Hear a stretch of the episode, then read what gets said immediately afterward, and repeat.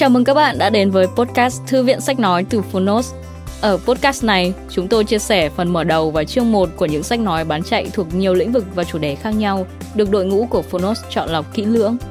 Mong là thông qua podcast, các bạn sẽ tìm thấy những quyển sách phù hợp cho bản thân, kiến thức hữu ích cũng như những nguồn cảm hứng cho đời sống tinh thần và sự nghiệp. Podcast Thư viện Sách Nói được phát sóng đều đặn hàng ngày. Mời các bạn cùng đón nghe! Và nếu yêu thích nội dung này, hãy tải ngay ứng dụng âm thanh số và sách nói có bản quyền Phonos để nghe trọn vẹn cuốn sách. Ngoài ra, Phonos còn sở hữu hàng ngàn nội dung hấp dẫn khác như tóm tắt sách, ebook, thiền, chuyện thiếu nhi, chuyện ngủ, nhạc chủ đề, vân vân. Còn bây giờ, hãy cùng lắng nghe chương 1 của cuốn sách hôm nay nhé!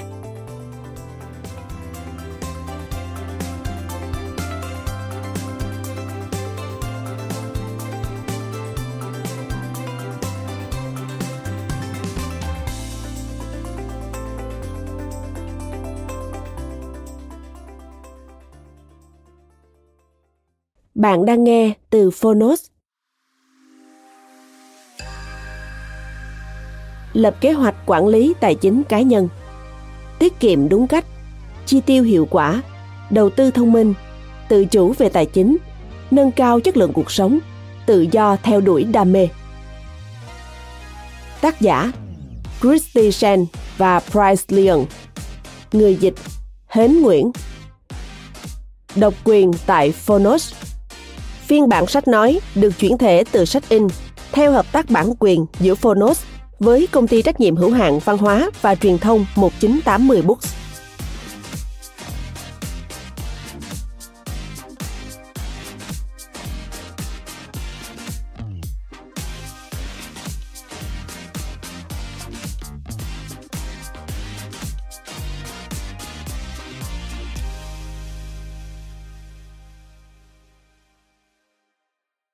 Dành tặng bố của Christy, người đã giúp cô hiểu được ý nghĩa của Chiku, và gửi tặng độc giả của millennialrevolution.com, những người đã truyền cảm hứng để chúng tôi có thể viết nên cuốn sách này. Lời nói đầu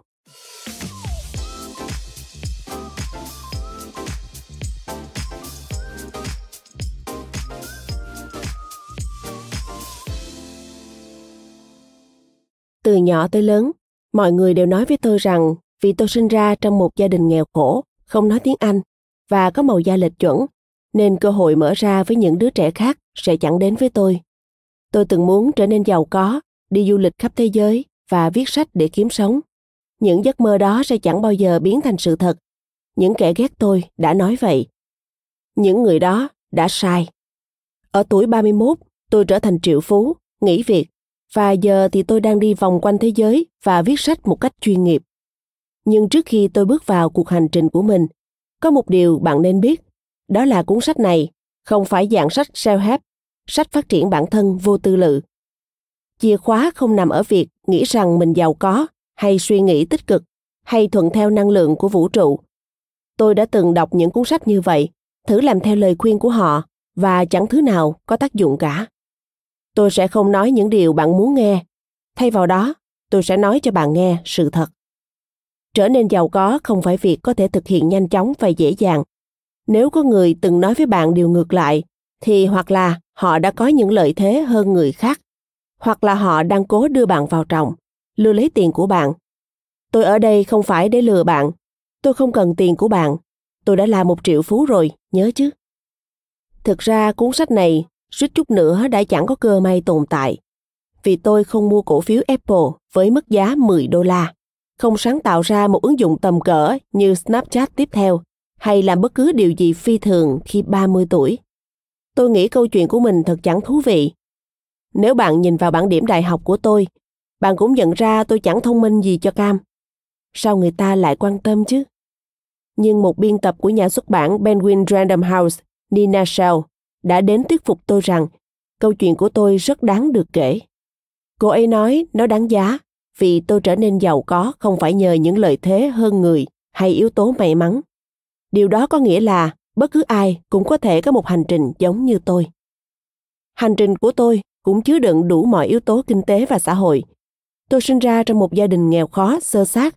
Đã từng có thời điểm cả nhà tôi sống nhờ vào 44 xu một ngày. Vì thế tôi hy vọng, dù bạn ở đâu, bạn cũng sẽ nhận ra những trải nghiệm của bản thân trong câu chuyện của tôi. Dù bạn đang cố gắng thoát nghèo hay thuộc tầng lớp trung lưu và đang quan tâm xem chương trình quỹ hưu trí hoạt động ra sao, hay là bạn thuộc top 1% những người đang tìm cách tối ưu hóa khoản thuế của một danh mục đầu tư, thì vẫn luôn có một phần câu chuyện của tôi song hành với trải nghiệm của bạn. Bạn có thể thấy những bài học này mới lạ, hoặc bạn có thể lướt nhanh qua một mục nào đó vì nó không phù hợp để áp dụng cho bạn. Thế nào cũng được, hãy tìm ra đoạn đường chung của chúng ta và làm theo những gì tôi làm. Chúng ta đều sẽ kết thúc ở vạch đích. Trở nên giàu có không hề nhanh chóng hay dễ dàng. Tuy nhiên, nó đơn giản và là quy trình có thể lặp lại được. Bây giờ tôi đã hiểu khả năng lặp lại chính là yếu tố làm nên giá trị cho câu chuyện của tôi. Sau khi tôi khám phá ra FIRE, viết tắt của Financial Independence Retire Early, độc lập tài chính và nghỉ hưu sớm, và xây dựng blog có tên Millennial Revolution, cuộc cách mạng của thế hệ Y, để hướng dẫn mọi người cách thực hiện FIRE. Trang này nhanh chóng trở thành một nguồn tài nguyên của cộng đồng đó. Độc giả thực hiện lời khuyên của tôi và nó đem lại hiệu quả. Những quyết định như tôi có nên mua nhà không?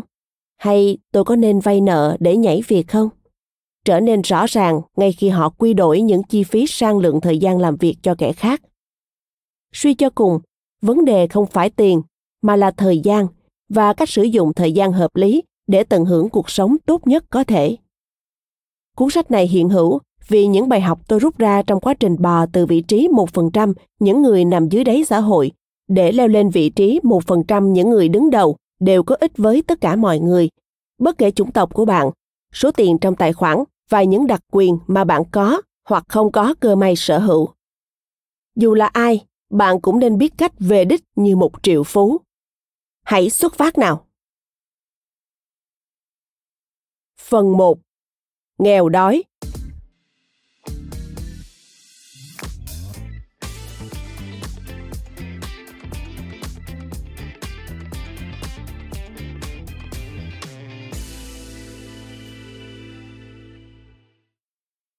Chương 1 Đồng tiền xương máu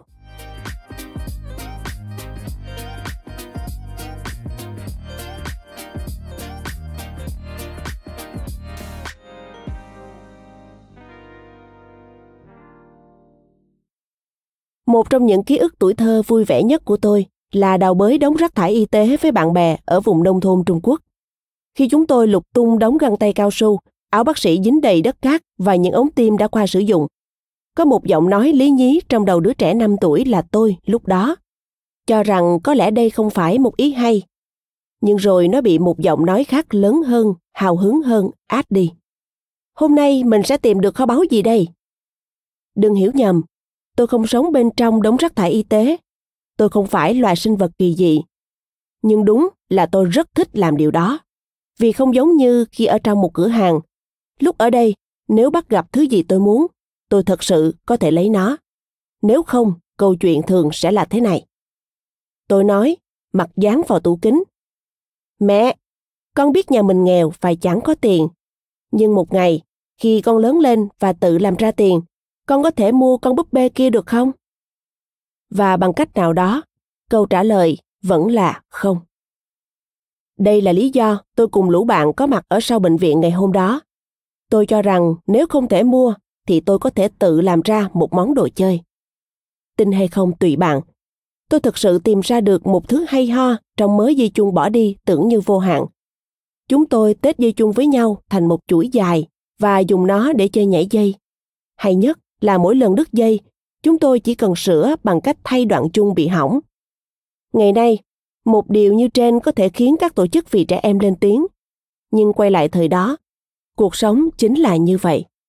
Chúng tôi là những đứa trẻ nghèo đói, bẩn thỉu. Và khi bạn nghèo đói, bẩn thỉu, lựa chọn của bạn không phải là búp bê Barbie hay My Little Pony. Lựa chọn của bạn là thức ăn, lò sưởi và thuốc, theo đúng thứ tự đó. Đồ chơi chẳng bao giờ có cửa xuất hiện trong bức tranh ấy. Theo Cục Thống kê Dân số Hoa Kỳ năm 1987, thu nhập trên danh nghĩa trung bình của Hoa Kỳ là 18.426,51 đô la trên một năm một người. Ở Trung Quốc, con số đó là 1.459 nhân dân tệ, tương đương 327 đô la một năm một người. Để dễ hình dung, mua một máy chơi game Nintendo với giá bán lẻ thời đó, 179 đô la sẽ tốn chưa đến một tuần lương của một lao động Mỹ bình thường. Nhưng với một lao động Trung Quốc bình thường thì sao? Hơn nửa năm đấy. Thêm vào đó, 327 đô la một năm là mức thu nhập cá nhân trung bình, tính cả cư dân vùng trung tâm những thành phố lớn. Chúng tôi sống ở Taiping, một ngôi làng nhỏ vùng nông thôn với dân số chỉ khoảng 3.000 người, nên mức lương thậm chí còn thấp hơn, chưa tới 2 phần 3 mức đó.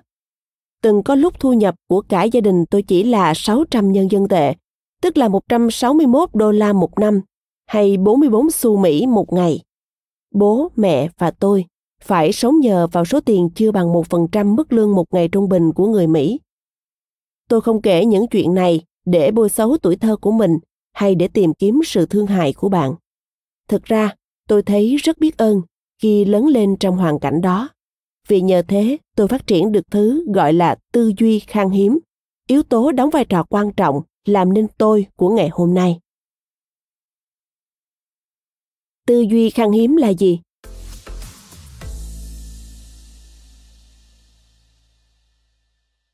Để hiểu về tư duy khan hiếm, hãy cùng quay ngược thời gian. Đó là năm 1945, ngày 27 tháng 1, Hồng quân Liên Xô tiến vào Auschwitz và giải phóng 7.000 đàn ông, phụ nữ và trẻ em khỏi trại hành quyết lớn nhất mà Đức Quốc xã từng xây dựng. Một cách tự nhiên, hành động đầu tiên theo bản năng của những người lính là mở kho lương thực và nói với các tù nhân, lấy đi, lấy hết đi. Nhưng hóa ra đó không phải hành động đúng đắn. Những người tù ngốn hết chỗ thức ăn bổ dưỡng và rơi vào cảnh ốm thập tử nhất sinh.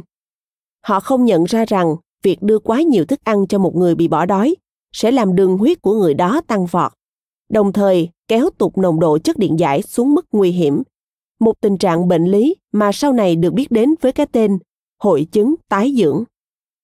Khi chiến tranh gần kết thúc, các nhà khoa học thuộc Đại học Minnesota đã tiến hành thí nghiệm để tìm ra cách cho một người bị bỏ đói ăn an toàn nhất. Tổng cộng có 36 người đàn ông đồng ý tham gia và họ được đưa vào một phòng tập thể, bị bỏ đói. Đói tới mức độ vừa đủ, chứ không phải đói tới nguy hiểm tính mạng, và theo dõi. Chỉ việc ngồi cũng trở nên đau đớn.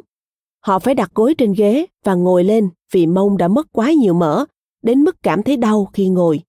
Họ sưng phù lên như cá nóc. Dịch bắt đầu tích tụ dưới da. Tình trạng phù, gây ra những vết lõm tồn tại trong thời gian dài bất cứ khi nào có thứ gì ép vào da. Họ yếu đến nỗi không thể tắm. Họ đơn giản là không có năng lượng. Nhưng đáng ngạc nhiên nhất là những gì diễn ra với não bộ của họ. Việc liên tục bị đói ăn gây ra những điều kỳ lạ với tâm trí bạn. Thức ăn trở thành mối bận tâm duy nhất. Cải pretzel đáng ghét ư? Không thành vấn đề. Những đối tượng nghiên cứu này sẽ ăn ngấu nghiến bất cứ loại thức ăn nào bày ra trước mặt họ và liếm đĩa sạch bông. Một số đối tượng còn mang cả sách dạy nấu ăn và thực đơn của những nhà hàng địa phương ra, rồi xem đi xem lại. Họ miệt mài đọc những trang giấy, ghi nhớ và so sánh giá cà chua và trứng. Thậm chí xem phim cũng trở thành một trải nghiệm khác thường. Những tình nguyện viên này sẽ không nhớ cốt truyện hay nhân vật, nhưng lại nhớ đến từng chi tiết mỗi lần các nhân vật ăn thứ gì đó. Ở một nghiên cứu trong phòng thí nghiệm gần đây, các đối tượng nghiên cứu được chia thành nhóm những người đã ăn trưa và những người chưa ăn. Khi ngồi trước màn hình với những từ take, tức lấy, rack, tức cái cào, và cake, tức bánh, hiển thị chớp nhoáng chỉ trong 1 phần 30 giây. Những người chưa ăn xác định đúng từ liên quan đến thức ăn, cake, với tần suất cao hơn nhiều so với nhóm đối chứng. Khi bạn không có đủ thứ gì đó, nó sẽ trở thành thứ quan trọng nhất trong cuộc sống của bạn mọi thứ khác đều xếp sau. Thí nghiệm không chỉ thay đổi những đối tượng tham gia nghiên cứu về mặt thể chất, mà còn về tinh thần nữa. Đây chính là tư duy khan hiếm. Khi một người bị đói, não bộ của họ phớt lờ gần như mọi thứ, trừ thứ duy nhất nó không có. Tư duy khan hiếm của tôi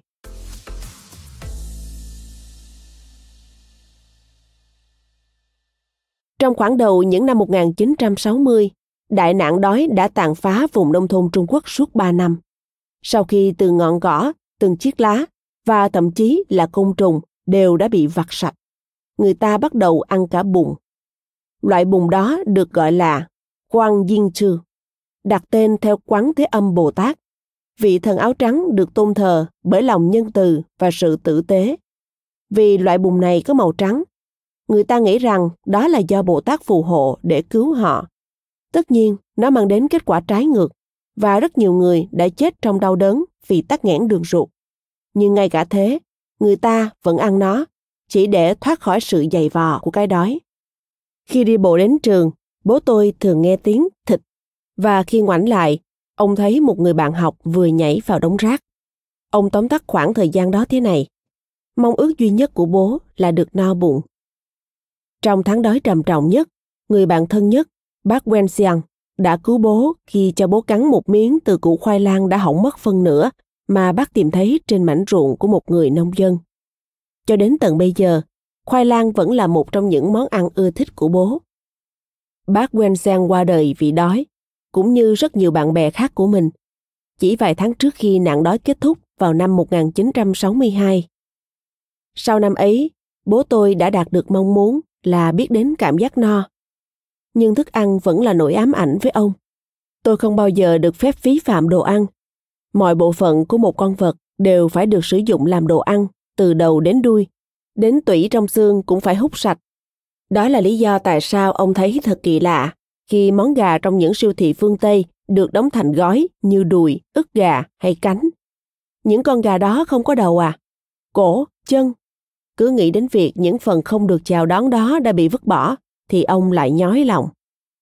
Câu chuyện của bố cho tôi thấy sự khan hiếm đã điều khiển tâm trí chúng ta như thế nào. Tôi không phải trải qua nạn đói, nên cuộc đời của tôi vốn đã là một bước tiến lớn so với cuộc đời bố. Mặc dù chẳng có bộ đồ lót hay chiếc tất nào của tôi không bị mẹ vá chằng vá đập cho đến khi phần vá còn nhiều hơn cả phần tất còn nguyên vẹn lúc đầu.